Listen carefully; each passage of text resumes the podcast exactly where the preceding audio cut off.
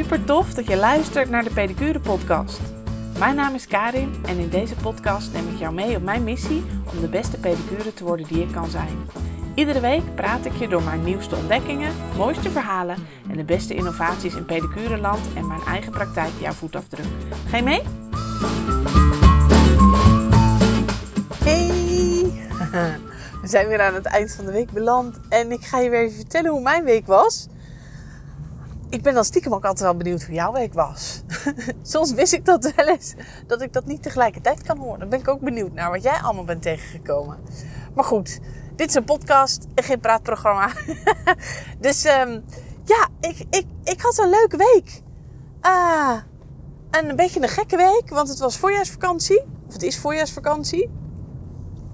Uh, maar ik moest wel werken, want ik ga natuurlijk over anderhalve week naar Madeira toe. En uh, twee keer een week vakantie, dat ging hem niet helemaal worden. Zo kort achter elkaar. Dus um, uh, heb ik deze week wel gewerkt, maar ik had dus een iets ander schema dan normaal. maandag heb ik wel de hele dag gewerkt en dinsdag heb ik maar een halve dag gewerkt. Dus dan was ik s'avonds lekker vrij. Waren mijn kinderen bij, bij oma.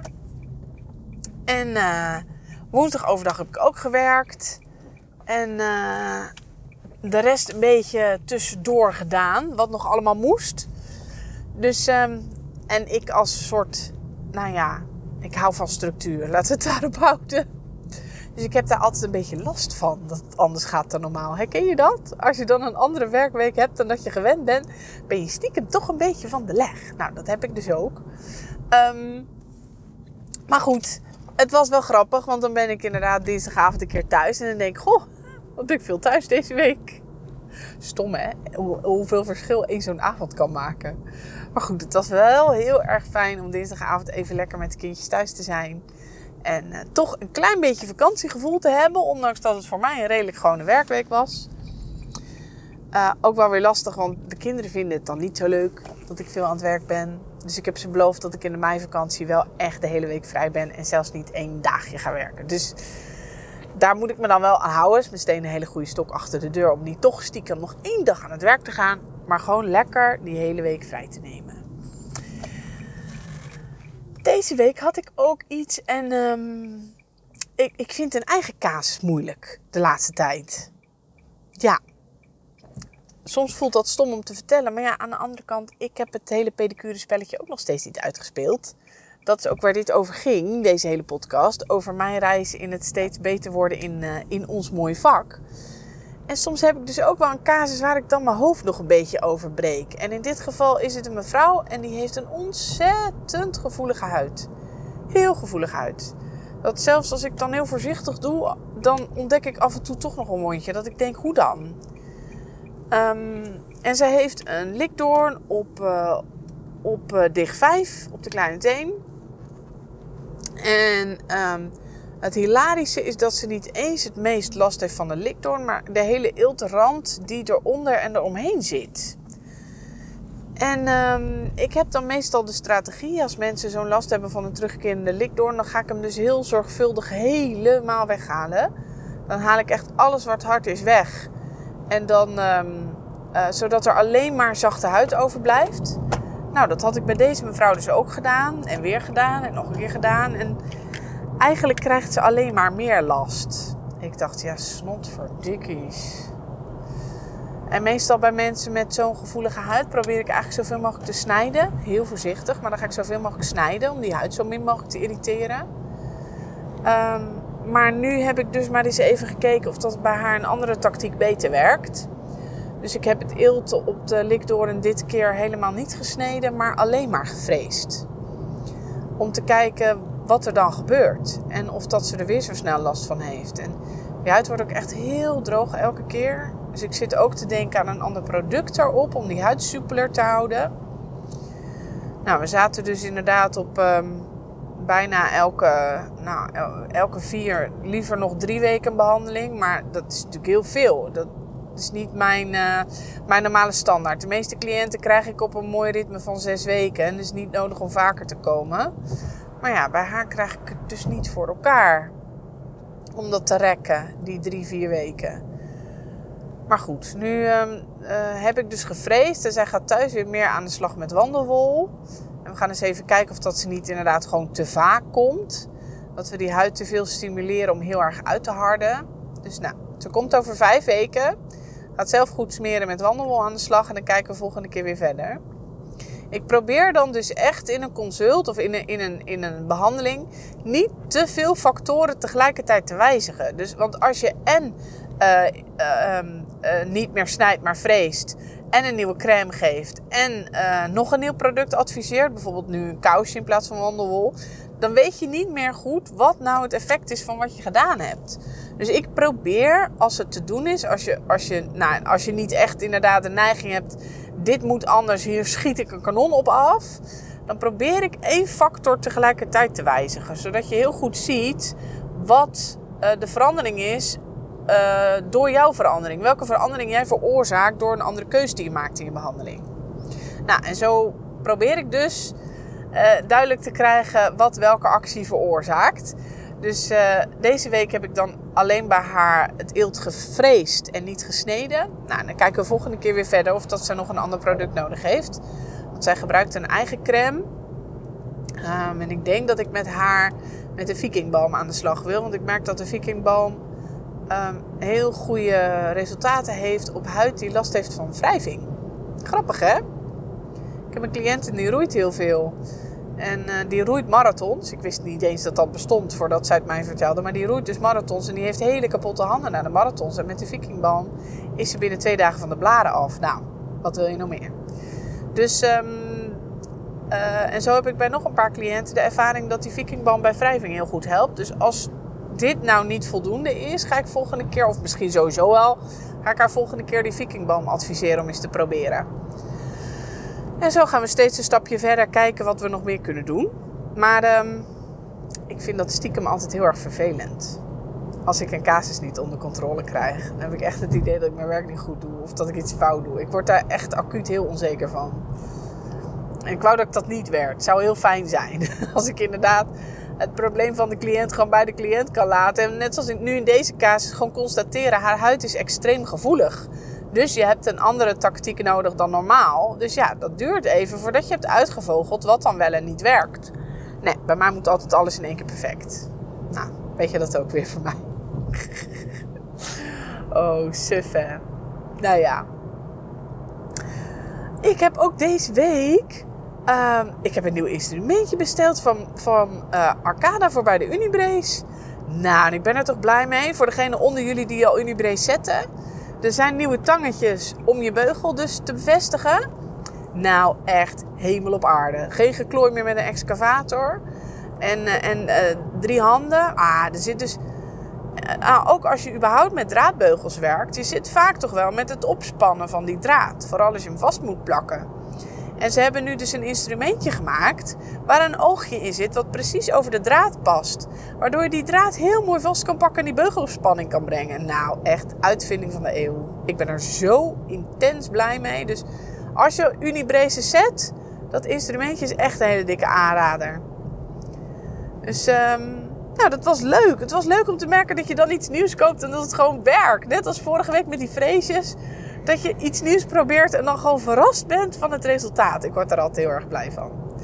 Nou, ik uh, ga je in het tweede deel van de podcast bijkletsen over, ik geloof, want dit is uit mijn hoofd, ik zit in de auto, stap 4 van de 10 stappen naar efficiënter werken. En ja, ik wens je heel veel luisterplezier um, in de volgende helft. Doei! Hey, super tof dat je luistert naar deze verdieping. Hey, in deze verdieping wil ik het met je hebben over best een gevoelig onderwerp onder pedicures. En dat gevoelige onderwerp, dat is stap 4 van mijn 10 stappen naar efficiënt werken. En stap 4 gaat over schoonmaakroutines. Uh, ontwikkel een schoonmaakroutine en overdrijf niet. In mijn beleving hebben we heel vaak uh, twee groepen pedicures. De pedicures waarvan de cliënten naar mij komen. Ik heb het idee dat ze niet schoon werkt. Of naar jou. En de pedicures die heel fanatiek hun hele praktijk poetsen na elke cliënt. Nou, zoals je misschien begrijpt, ben ik van allebei geen fan. Um, ik ben een heel groot voorstander van routines. Nou, dat weet je inmiddels ook in schoonmaken. Want alles waar jij een routine van maakt, hoef je niet over na te denken en weet je dat je goed doet. Als je over die routine hebt nagedacht en je maakt daar een vloeiende beweging, een vloeiende handeling van, doe je het en goed en snel. Ja, super win-win natuurlijk. Ehm, zo ook met je schoonmaakroutine. Nou, in deze podcast ga ik een aantal dingen voor je uiteenzetten die daarmee te maken hebben. Um, en de kanttekening is dat ik het op het gebied van schoonmaken niet altijd helemaal eens ben met de richtlijnen vanuit de branche. Mm. Ehm, ik vind dat daarin wel eens gepusht wordt om, om heel veel schoon te maken tussen cliënten door. En dat vind ik niet realistisch. Daar dat gezegd hebbende, Laat de richtlijnen van de branchevereniging, van Profood of van je eigen branchevereniging, er zijn natuurlijk nog meer, wel je grote leidraad zijn. En het moment dat je daarvan afwijkt, zorg dat je heel erg goed kunt beredeneren waarom je daarvan afwijkt. Nou, in deze podcast ga ik je een aantal redenen geven waarom ik daar hier en daar van afwijk.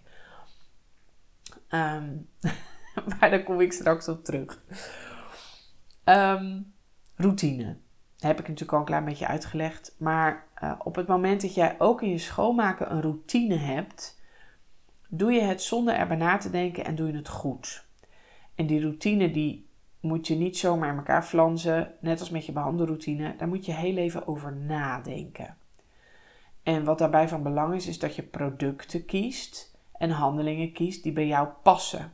En daarbij kijk daarbij ook naar je cliënt, maar ook naar je praktijk. Uh, ik ben een ontiegelijke bofkont. Ik hoef mijn praktijk in verhouding maar heel weinig schoon te maken. Ik maak tuurlijk, ik maak tussen cliënten door schoon. Maar uh, de grote schoonmaak van mijn werkbank en de vloer en de stoel één keer per dag, dat wordt gedaan door de schoonmaakster. Super fijn, echt. Die zijn hun gewicht in goud waard, want ik heb zo'n ontiegelijke hekel aan mijn praktijkpoetsen. Um, de schoonmaak tussen de cliënten door moet je dus wel degelijk zelf doen. Ik ook altijd zelf doen. Um, maar ook daar kun je inderdaad die drie stappen achteruit zetten. Hè? Even uitzoomen en nadenken: wat moet nou echt en wat vind ik eigenlijk niet nodig? Wat vind ik nou voor de cliënten die ik heb heel belangrijk? En, en daarbij kijk ook echt naar je cliënten. Heb jij een normaal klantenbestand? Heb jij een heel medisch gericht klantenbestand? Heb je een klant, klantenbestand met heel veel oncologische cliënten? Ehm, waardoor je te maken hebt met mensen waarbij de weerstand heel erg verlaagd is ja, dat maakt verschil.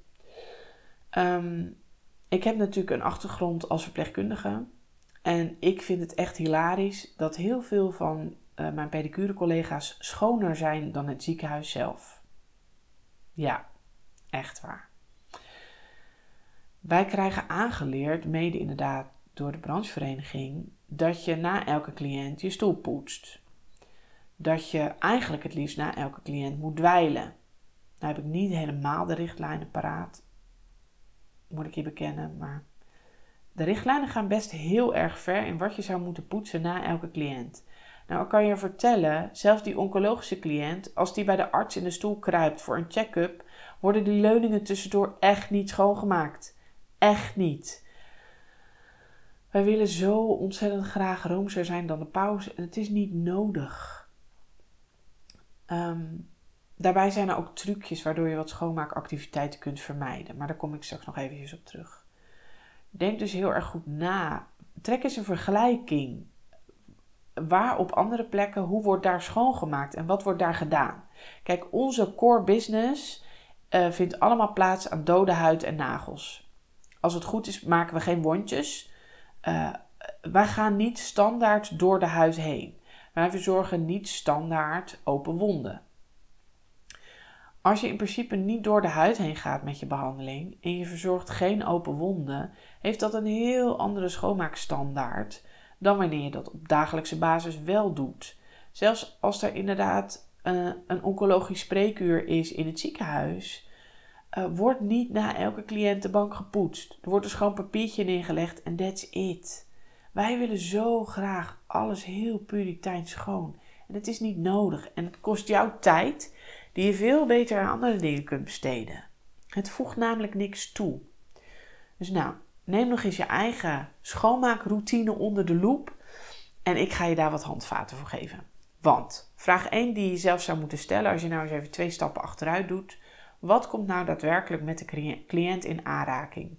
Nou, dat zijn voornamelijk jouw handen en je instrumenten. En natuurlijk moet je alles waar jij met je vieze handschoenen aan zit ook poetsen. Indirect komt dat namelijk wel met de cliënt in aanraking. Want als daar vuil aan zit van cliënt 1, je trekt bij cliënt 2 schone handschoenen aan, maar dat vuil van cliënt 1 zit nog aan je fles, ja, dat is niet oké.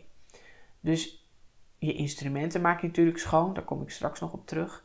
Maar ook alles waar jij zelf met je handschoenen aan hebt gezeten. Betekent dus ook dat elk potje waar jij niet met je handschoenen aan hebt gezeten, hoef je niet schoon te maken. Als het echt strikt noodzakelijk is dat dat op je werkbank staat, dan maak je dat één keer per dag schoon of nadat je het daadwerkelijk gebruikt hebt. Staat het op je werkbank, maar heb je het niet bij elke cliënt nodig, berg het op. Dan hoef je het ook niet schoon te maken. Alles wat je niet gebruikt, zet het niet op je werkbank. Gebruik een schone tang om dingen te pakken die je maar af en toe nodig hebt. En zet zoveel mogelijk potjes ergens in een laadje. Dan kun je het pakken. Als je het gepakt hebt, laat je het op je werkbank staan. Dan maak je het schoon, zet je het daarna weer terug. Scheelt je ontiegelijk veel schoonmaakwerk. Zo ook met de stoel. Alles waar jij met je vieze handschoenen aan zit, dat maak je schoon. Als je bijvoorbeeld een stoel hebt met handbediening, dan maak je dat schoon na elke cliënt. Maar alle vlakken waar die cliënt met zijn handen aan zit, uh, nogmaals, de dokter gaat dat ook niet poetsen. Hè? Die gaat ook niet na elke cliënt zijn stoel schoonmaken. Ik vind daarin de richtlijnen zo scherp en zo strak. Het is niet nodig. We komen op heel veel andere plekken waar het er veel medischer aan toe gaat, waar ze dat ook niet doen. Je hoeft niet roomser te zijn dan de paus. Dus ga nou eens even na, waar zit ik daadwerkelijk aan? Dat moet je poetsen, de rest berg je op of poets je één keer per dag. Hoe maak je nou snel en makkelijk schoon? Nou, door inderdaad de vlakken uit te zoeken die je schoon moet maken en daar de juiste producten voor te gebruiken. Uh, er zijn bijvoorbeeld op het moment heel handige schoonmaaksprays uh, op de markt. Dat is echt wel meer gekomen sinds corona. Dat zijn sprays, soms schuimsprays. Die kun je snel sprayen, heel even in laten werken. Kijk goed op de verpakking hoe lang dat, dat moet. En die kun je afnemen met bijvoorbeeld een papieren doekje. Of met een wasbaar doekje, wat je dan elke keer uh, in de was doet. Um, kies daar makkelijke producten voor. Maar zorg ook, nogmaals, dat er zo min mogelijk is om schoon te maken. Ik ken genoeg pedicures die na elke cliënt gaan dweilen. Ik vermijd dat dus door de cliënt altijd zijn sokken aan te trekken, of als die geen sokken draagt, de schoenen aan te geven. De cliënt staat bij mij nooit met zijn blote voet op de grond. Nooit. En op die manier zorg je er dus ook voor dat het dweilen van die vloer, gewoon van mijn afval, tussendoor stofzuig ik. En aan het eind van de dag dweilt de schoonmaakster. Dat is echt voldoende. Die cliënt staat nooit op de grond waar de vorige cliënt ook heeft gestaan met zijn blote voeten.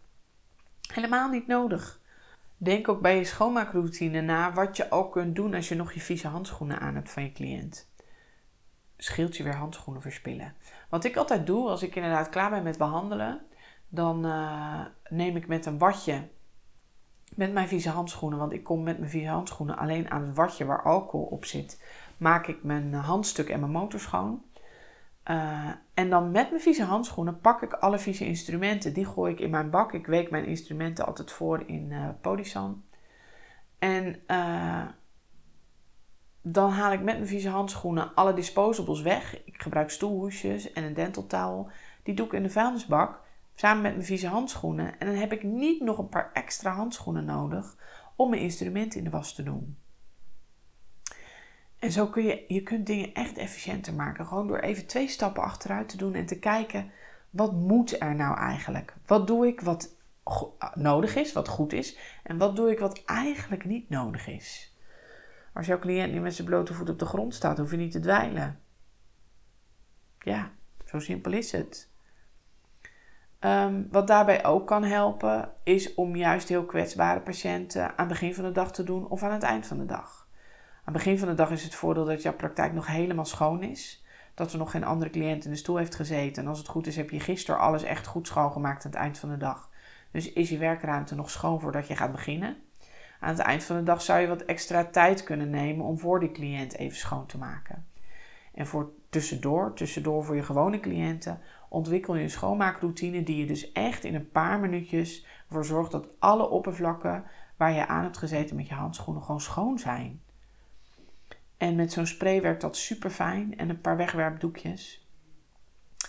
Um, en dan, dan kun je gewoon veel sneller werken. Dan heb je niet dat kwartier tussen twee cliënten nodig om schoon te maken, want dat is echt niet nodig. Ehm, ik ben in die zin, maar dat weet je al wel. Ik ben echt fan van mijn draadloze stofzuiger. Die haal ik inderdaad tussen cliënten er even, even doorheen. Ja, dat werkt zo prettig. Je haalt natuurlijk wel alleen het vuil weg. Je maakt het niet schoon, maar dat doet de schoonmaakster dan weer aan het eind van de dag. Ehm, instrumenten. Ik uh, heb gemerkt dat de efficiëntie van mijn dag ontzettend vergrootte toen ik niet meer naar elke cliënt mijn instrumenten schoon ging maken. Um, mijn dag ziet er zo uit dat ik drie cliënten behandel. Dan heb ik een kwartier pauze. Dan heb ik weer drie cliënten. Dan heb ik een uur pauze. Heb ik weer drie cliënten en een kwartier pauze. En dan nog een keer drie cliënten. Zorg ervoor dat ik steeds blokjes heb van drie cliënten. Waardoor ik altijd ietsje eerder kan beginnen als de cliënt er al is. Uh, maar ook ietsje uit kan lopen aan het eind zonder dat, dat mijn hele schema op zijn kop ligt. En het zorgt ervoor dat ik drie behandelsets gebruik, die tussendoor in de Podisan zet. En dan na die drie cliënten heb ik een kwartier om mijn telefoontjes te regelen, maar ook mijn instrumenten schoon te maken. Ik zet ze in de Podisan, dan borstel ik ze af en dan gaan ze in mijn ultrasoon met barbicide. Barbicide is niet een officieel goedgekeurd schoonmaakproduct voor ons. Ehm, ik heb daar wel overwogen voor gekozen. Ehm, voor mij werkt deze manier heel erg goed. Juist omdat de Podisan alle eiwitten afbreekt. Van de huidschilfers die er nog aan je vrezen zitten. Uh, van de schimmels die nog aan je vrezen zitten. En de barbicide die maakt het echt schoon en die desinfecteert mijn instrumenten. Ja, voor mij is dat gewoon een hele fijne combi. Um, maar zo hoef je dus niet na elke cliënt die set in de ultrasoon te doen, af te borstelen en in de alcohol te doen. Maar bundel je dat, waardoor je veel sneller klaar bent. Want of dat je nou één set in de ultrasoon doet en in de alcohol, of in de, in de Polysan, zoals in mijn geval, en in de barbicide in de ultrasoon, ehm, of drie sets, het maakt qua tijd niet uit. Maar dat bespaart jou tussen je cliënten ontzettend veel tijd. Um, dus zo zijn er heel veel aspecten van het schoonmaken van jouw praktijk tussen cliënten door, waar je echt eens kritisch naar kunt kijken. Hoeveel tijd neem je daarvoor? Waar besteed je die tijd aan? Is die tijd ook daadwerkelijk nuttig besteed? Is het echt nodig dat je dat na elke cliënt schoonmaakt? En waar kun je sneller worden door gebruik van uh, handige foefjes of andere producten? Of inderdaad bundelen van activiteiten zoals ik met mijn instrumenten doe. En um, daarom denk ik dat stap 4, deze inderdaad, de schoonmaakroutine, echt een heel erg belangrijke stap is in jouw weg naar efficiënter werken. Um, zo was ik bijvoorbeeld, uh, wat ook natuurlijk bij schoonmaken hoort, is hoe ga je om met je afval tijdens je behandelingen. Waarom ik daar aan moet denken, is omdat ik uh, pas dus bij een collega was voor een één op één dag. En zij deed haar afval, dus de watjes en zo, in een apart bakje. En ik zag dat zo eens gebeuren. Ik zeg, waarom doe je het eigenlijk niet in een bak? Ze, ze gebruikte een uh, voetenbak, een top twin. Gebruik ik ook, super fijn. Ehm, maar daar deed ze dus niet het afval in. Daar had ze wel een mooie dentaltaal in liggen voor de nagels en uh, huidschilfers en de waterdruppels. Maar het afval zoals watjes en uh, papiertjes van de messen en zo, die deed ze in een apart bakje. En ik vroeg, waarom doe je dat eigenlijk? Ja, zegt ze, maar dat ziet er toch heel vies uit als dat allemaal in die bak zit. En het grappige is dat je dat dus dan gaat invullen voor de cliënt, terwijl ze dat eigenlijk nooit gecheckt had. Dus het, is natuurlijk grappig als er dan iemand anders bij in de praktijk is. Dus ik, vraag aan die cliënt: joh, uh, stoort het je wat er in die bak ligt? Nee, zegt ze eigenlijk niet. Sterker nog, zei ik, volgens mij zie je het niet eens. En dat klopt, want in de top 20 zit een knik waardoor het bakgedeelte echt een stuk lager ligt dan de voeten. Nee, zei ze, nee, eigenlijk zie ik het niet eens. Ik zeg, wat zou je er dan van vinden als Miranda het gewoon in de bak doet? Ja, zegt ze niks eigenlijk. Voor mij maakt dat geen verschil. En dan skip je dus een, een, een ontzettend vertragende handeling. Van het je afval apart weggooien. Daar zijn die opvangbakken zo mooi voor. Gooi, daar al die watjes in. Tijdens je examen mag het niet, maar ik snap het niet. Want het, is, het, is, het werkt veel efficiënter. Ehm, je afval kun je gewoon in die bak doen. Daar is die voor. Niet alleen voor nagels en velletjes, maar ook voor je watjes en ook voor je papiertjes en ook voor, uh, nou bedenk het, alles wat je gebruikt tijdens een behandeling wat afval is, kan allemaal in die bak. En zo is het heel grappig dat je dan toch ziet, ehm, en ik zie het elke keer als ik bij een collega in de praktijk kom, en het zijn altijd andere dingen.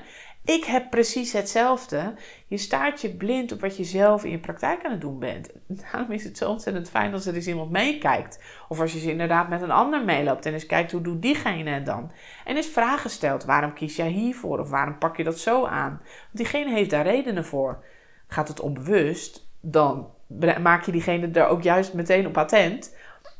En kun je samen kijken hoe dat anders of efficiënter kan. Dus um, ja, daarom is het zo ontzettend leuk om eens iemand anders in praktijk langs te hebben. Die eens met jou kijkt naar waarom doe je nou eigenlijk wat je doet. Maar goed, met zo'n schoonmaakroutine kun je dat zelf ook. Gewoon eens even aan het eind van de dag nagaan. Wat doe ik nou eigenlijk met schoonmaken? Hoe doe ik dat? Zou dat misschien anders kunnen? Nou, en als je dan een vraag hebt over producten, over, over hoe iets misschien anders kan, zet hem lekker op de community. En als je mij dan tagt in het bericht, dus als je in je berichtje Karin typt, dan zie je mijn naam ook verschijnen. Kun je mij taggen in het bericht, dan ga ik je antwoord geven. Nou, ik hoop dat je met, met deze stap echt, echt een goede verbetering kunt maken in je behandeltijd en je schoonmaaktijd. Ehm, ook aan het einde van de dag. En uh, ik ben heel erg benieuwd wat je ermee gaat doen. Laat me even weten. Ik hoor heel graag van je. Nou, voor nu wens ik je een heel goed weekend. En ik spreek je snel weer. Doei!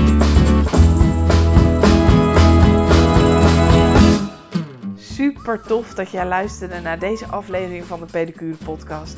Ik hoop dat ik je heb geïnspireerd om zelf jouw reis te maken naar de beste pedicure versie van jouzelf. Vond je dit een toffe podcast? Laat dan een beoordeling achter via iTunes of volg de podcast op Spotify en deel hem vooral met je collega's. Zo maken we deze mooie reis met steeds meer toffe pedicures. Wil je meer weten over deze podcast en wat ik vandaag met je besprak? Ga dan naar de community van de Hogere Pedicure Academie via www.dehogerepedicureacademie.nl slash community. Daar vind je alle foto's, links en info naar deze en mijn vorige afleveringen. En je vindt me ook op Instagram, @kanikasius. Wil je niet alleen maar samen verder groeien naar de beste pedicure versie van jou? Neem dan eens een kijkje op de rest van de website van de Hogere Pedicure Academie. Ik help jou daar heel graag online en offline om het beste uit jezelf te halen binnen en buiten jouw praktijk.